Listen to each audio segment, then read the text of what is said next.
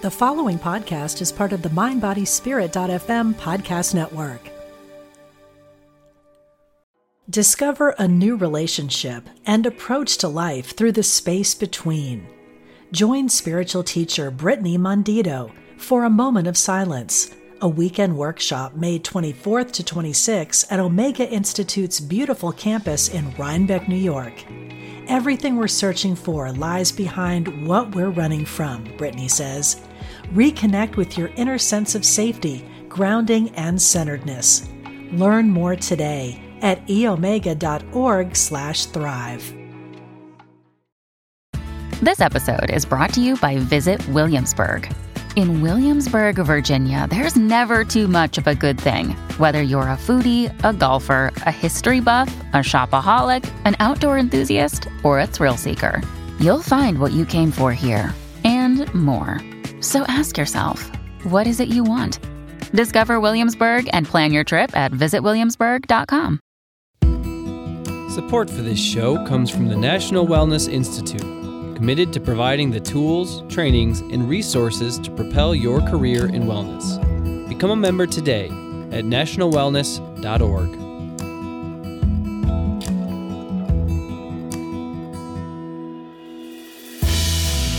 From Spirituality and Health magazine, I'm Rabbi Rami, and this is Essential Conversations. Our guest today, Cal Newport, is a graduate of MIT and a professor of computer science at Georgetown University. His latest book, Digital Minimalism Choosing a Focused Life in a Noisy World, is featured in the March April uh, 2019 edition of Spirituality and Health magazine. And that's going to be the focus of our conversation today. I read the book, Cal. It's, or I read excerpts that were sent to me, and it's really interesting. I read your blogs on this. This is something I'm very excited. So thank you very much for being with us on Essential Conversations. Of course, it's my pleasure. All right. So let me start with a confession. There are moments, there are lots of moments when I want to stomp on my iPhone, throw my iPad into Stones River, hurl my MacBook off a cliff, and knock my iMac off my desk and hopefully it shatters. I mean, I, this equipment is an essential part of my life and the bane of my existence. I mean, the only thing that stops me from doing all that is wondering what I would do with the Apple earbuds after I destroyed all the equipment. So, does that make me a digital minimalist or just a Luddite? Well, I think that puts you in a good situation to consider digital minimalism because that reaction basically encapsulates the same unease that I picked up across our whole culture, which is basically it's not that the technology is useless. So the question is not about utility, it's much more about autonomy. So people's concern is not what I'm doing when I'm on my phone is terrible or that I hate what I'm doing when I'm looking at my screen. It's the fact that they're spending more time looking at the screen than they know is useful, more time looking at the screen than they know is healthy, and they know that it's to the detriment of other things that are more important. So it's this sense of diminishing humanity, not a particular technical argument about is this app useful or not, or is this device useful or not, that seems to be making people have similar reactions to what you're experiencing. So that's an interesting way of looking at diminishing humanity. I mean, we think, I, am speaking for myself, I think when I get these devices, it's going to enhance my life. But saying it's diminishing my humanity or diminishing our humanity is really a damning statement about the technology itself. Well, once you start using it much more than you want to, which is the issue that a lot of people are having, that's when your humanity begins to be diminished because you're no longer in full control over how you want to spend your time, what's important to you, what's the life that you're trying to cultivate. So, digital minimalism is a philosophy that says enough of that. We're basically going to start from scratch, clear the decks of all the clutter in your personal digital life, and then rebuild it very carefully, very intentionally, very selectively with the things that you really care about as the goal, as opposed to the more haphazard accretion of apps and service and gadgets that we all underwent over the last decade or so that hasn't ended up that well. Right, because the stuff just uh, grabs your attention. Oh, I got to put that on my phone, and, and it doesn't it doesn't add weight. So it uh, it seems like I haven't got you know it's, it's no big deal that I've got all this stuff on the phone. I, I wonder when I'm using the the, the devices or, or the apps, especially with something like Facebook and Twitter. And I, I rarely use Facebook, but Twitter I do daily. Uh, I wonder who's using whom. I get the sense that I work for them. You know, that I'm providing them with free content. I'm providing them with all this data about me that, you know, I, I I'm basically slave labor for them. Does that ring a bell or am I just overreacting? I think that's absolutely true. And the more I looked into the details of how these services run and how they make money, the more concerning uh, it actually became. If you look closer, it actually gets darker, not lighter. If you consider Facebook, for example, when this first came out, Facebook was a relatively static experience. You maybe posted whatever your relationship status, your favorite books. You would occasionally log on on your web browser, maybe see what your friends were up to. But if you checked in, let's say Monday morning, there'd be no reason to check back again until, let's say, Wednesday because it just didn't change that much. And then sometime around the point where Facebook's investors got antsy and said, Where's our 100x return on the seed capital we gave you? We need our big IPO. Facebook said, Okay, okay, we know we owe this to you, but we have to get our revenue numbers way up. How are we going to get our revenue numbers way up? They completely re engineered the experience. So, gone was the original social media experience of you post things about yourself and other people come along occasionally to see what you posted. And they replaced it with this experience that every time you click on the app, there's this stream of lightweight social approval indicators about you coming at you. This is why the like button has been really, really powerful for the user engagement minutes that Facebook gets. People clicking like gives you the stream of little indicators. Someone's thinking about you. They invested a lot of money into auto tagging people in photos because getting that notification someone puts you in a photo, someone posted a photo about you. That's another little bit of reward that can come at you. And so they completely re engineer the experience. So now it's more like a slot machine. Every time you hit this app, you may see little indicators that someone's thinking about you. And it's almost impossible for our brain to resist that type of reward.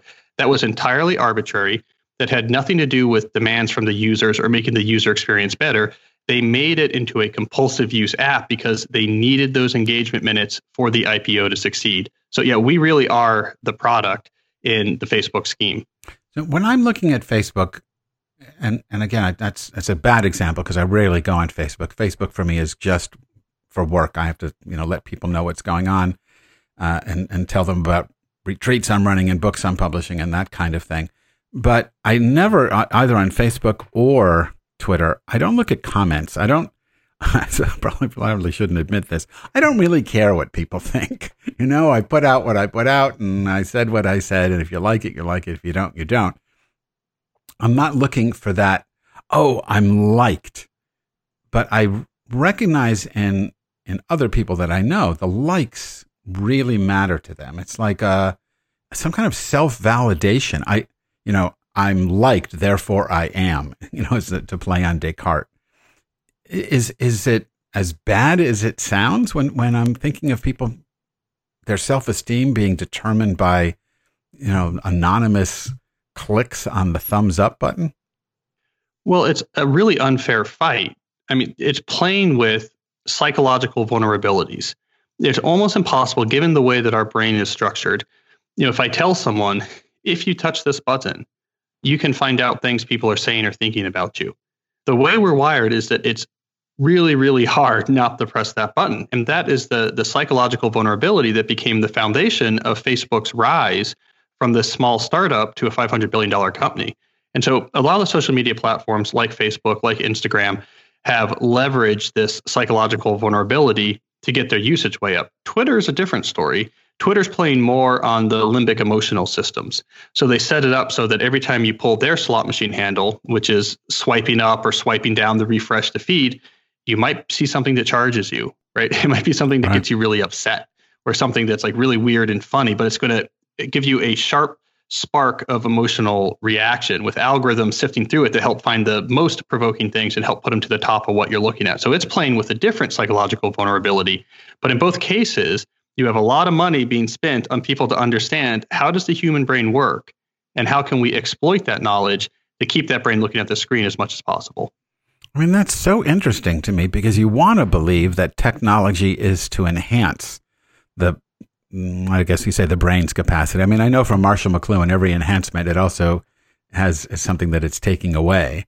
But the thought that, that, that there's actually people in a cubicle somewhere, in a sense, trying to figure out how to hack our brain to keep us glued to a screen so they can sell data to some corporation that can then sell me, you know, whatever they sell, just seems really Orwellian to me. It's like Big Brother is watching. I know that Amazon is always listening, or or Alexa is listening, and all these. It, it's it's like I'm volunteer I'm, I'm volunteering to be spied on all the time.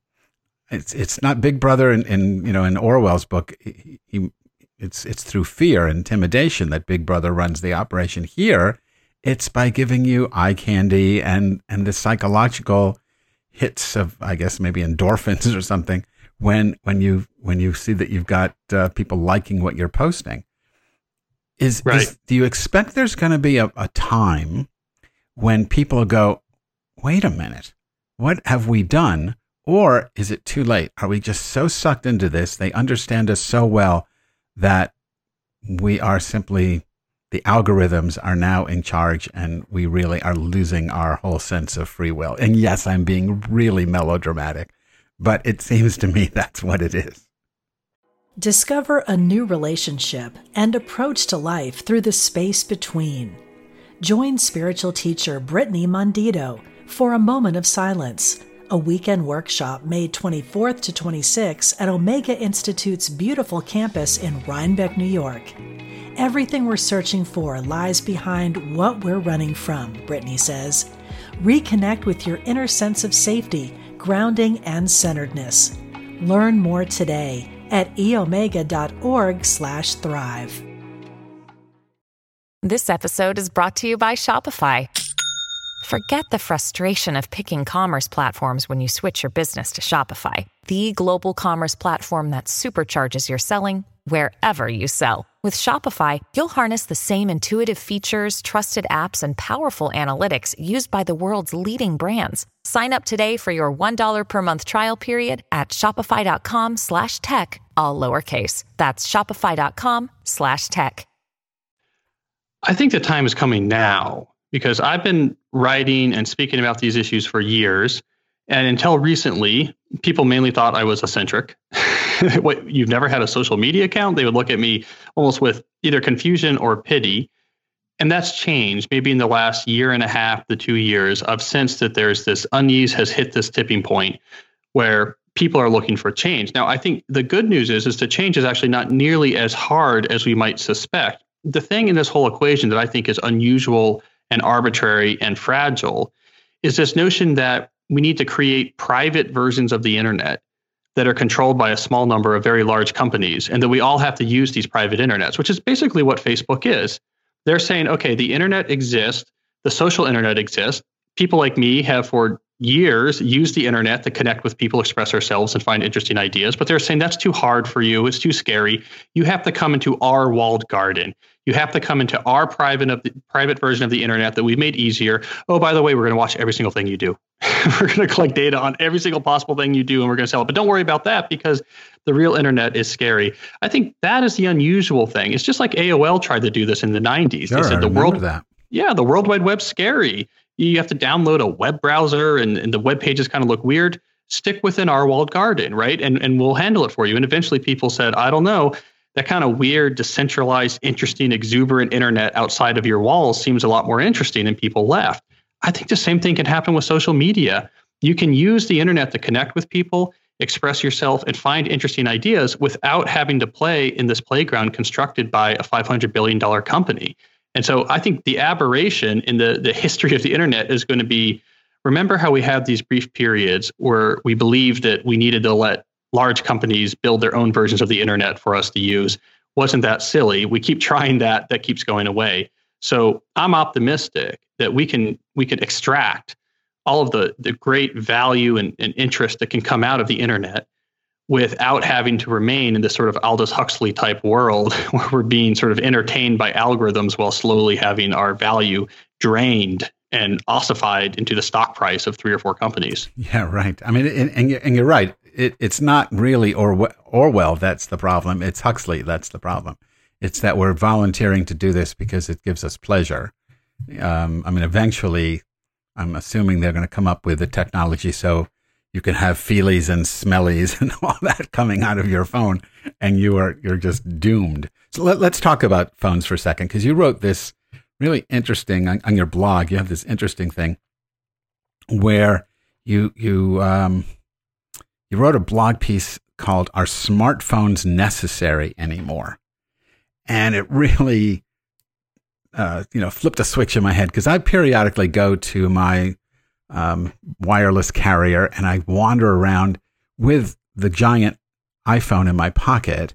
The you know the, I, I have the newest and the, the you know the biggest in my pocket, and I'm looking at flip phones because I have flip phone envy. Could I just get rid of this thing and just get a little flip phone like you know, like they had on the original Star Trek, something very simple that didn't take pictures and but then so how would how would you do that? I mean, obviously you can do it. It's they're still selling them. But what do you have in mind with all the things that the phone does? Why would I be better off going for a, a flip phone rather than a smartphone? Well, it's worth remembering the history of the smartphone. Before we had iPhones, the whole reason that smartphones were invented was for business users.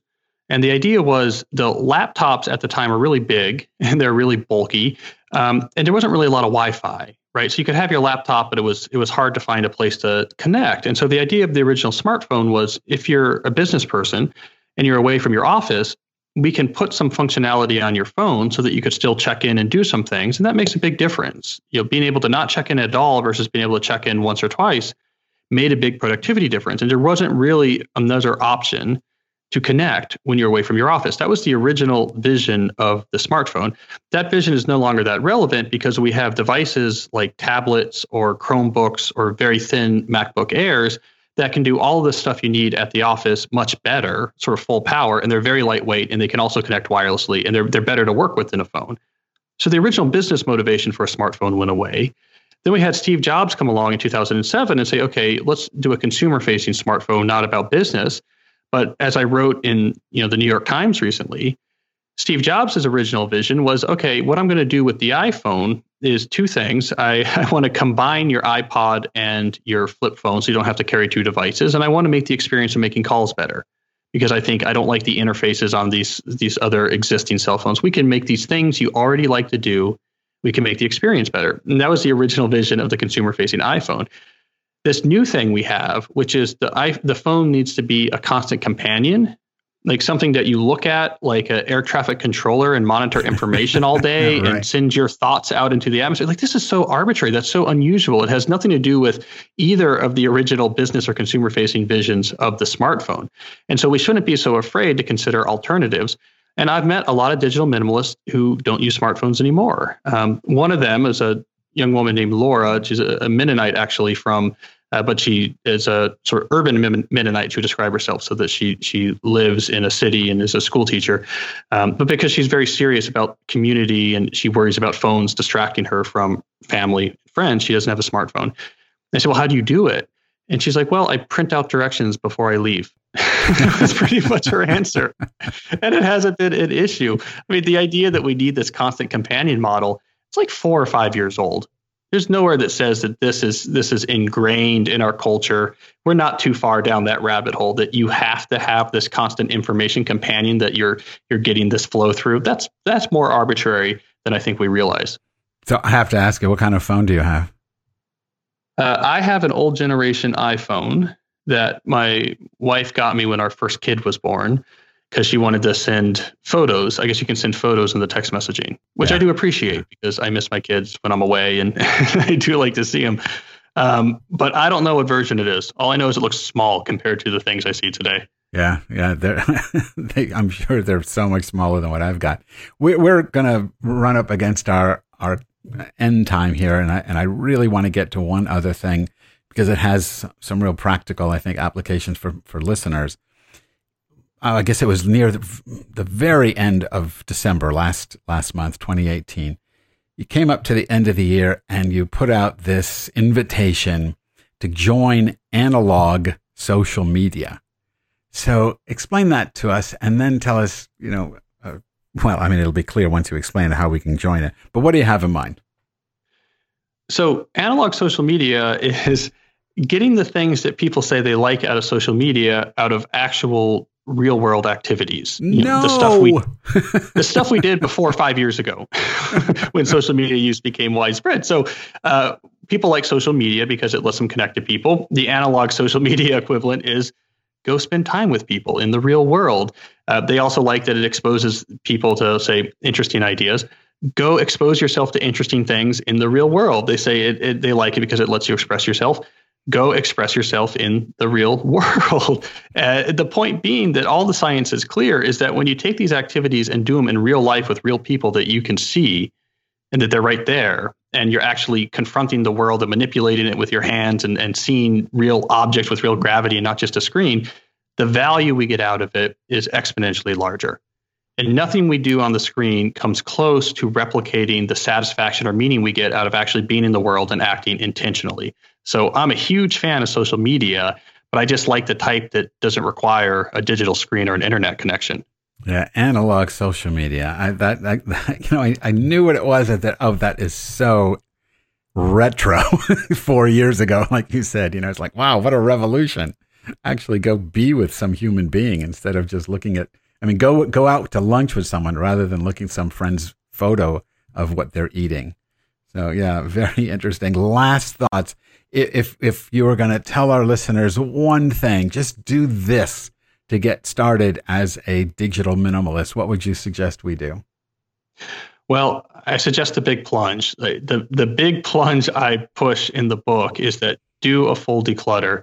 Step away from all these clutter technologies in your personal life, take a break for a month, and then rebuild it from scratch. Only letting back in the things that are really, really valuable and being okay missing out on everything else. It's basically Mary Kondo, except for apps instead of old pairs of blue jeans. So really strip all the apps away. Because Mary Kondo says, you know, if they bring you joy, keep them. But then they'll all bring us joy because they're all designed to give us that that you know endorphin or whatever do- dopamine hit. So so you mean actually just wipe them all off your phone and then a month later slowly see what needs to go back? Yeah, and have a high threshold. So the, the, the, threshold that, that I, I pitch, and I walked 1,600 people through this experiment last year, so I have a lot of sort yeah. of data on this. But the threshold that seems to work is you first identify these are the things that matter to me. These are my values. These are the five or six things I want to do with my time here on earth when I'm not working. And your threshold then, when something wants to work its way back into your life, is is this the best way to use technology to support this thing I really care about? And if the answer is no, you say no thank you and look for a better option. Okay, that's where we start. that's very, it sounds great, it sounds easy, and I'm sweating. So who knows if I can actually do it. Our guest today, Cal Newport, is the author of Digital Minimalism Choosing a Focused Life in a Noisy World. He is featured, or uh, an excerpt from the book is featured in the March April 2019 issue of Spirituality and Health magazine. Cal, thank you so much for talking with us on Essential Conversations. Thank you. I enjoyed it. Essential Conversations with Rabbi Rami is the weekly podcast of Spirituality and Health magazine. Our producer is Ezra Baker, and our executive producer is Alma Tassi. I'm Rabbi Rami. Thanks for listening. I'm Suzanne Giesemann, and if you've ever wondered about life after death or if it's possible to connect with a higher consciousness, I invite you to join me for my podcast, Messages of Hope. It's my mission to share with you that our loved ones who have passed are always with us and we are so very loved. I want to teach you how to live a consciously connected and divinely guided life. Listen here on the mindbodyspirit.fm podcast network.